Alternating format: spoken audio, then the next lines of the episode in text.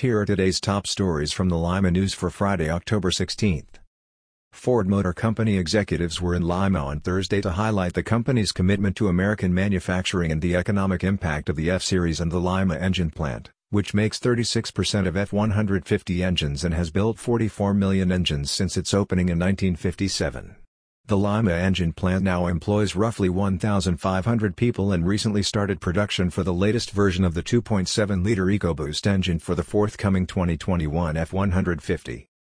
Lima hospitals are admitting more patients with COVID-19 than at any other time during the pandemic, a trend which threatens to strain Lima's hospital system right as flu season is about to begin and new COVID-19 cases continue to rise in Allen County and the surrounding region that relies on Lima hospitals.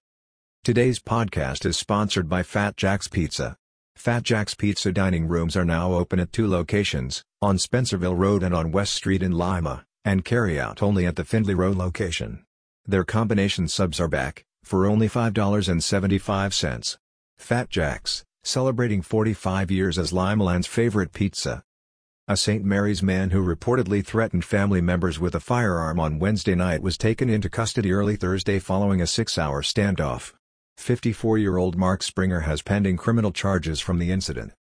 Fordham incumbent Vince Schroeder is being challenged by political newcomer Tim Wary for a seat on the Putnam County Board of Commissioners. Allen County Commissioners approved the next step in updating Shawnee Township's roundabout during their meeting Thursday morning.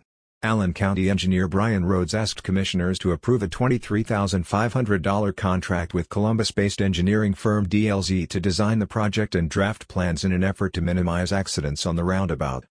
Learn more about these stories and more in the Lima News and online at limaohio.com.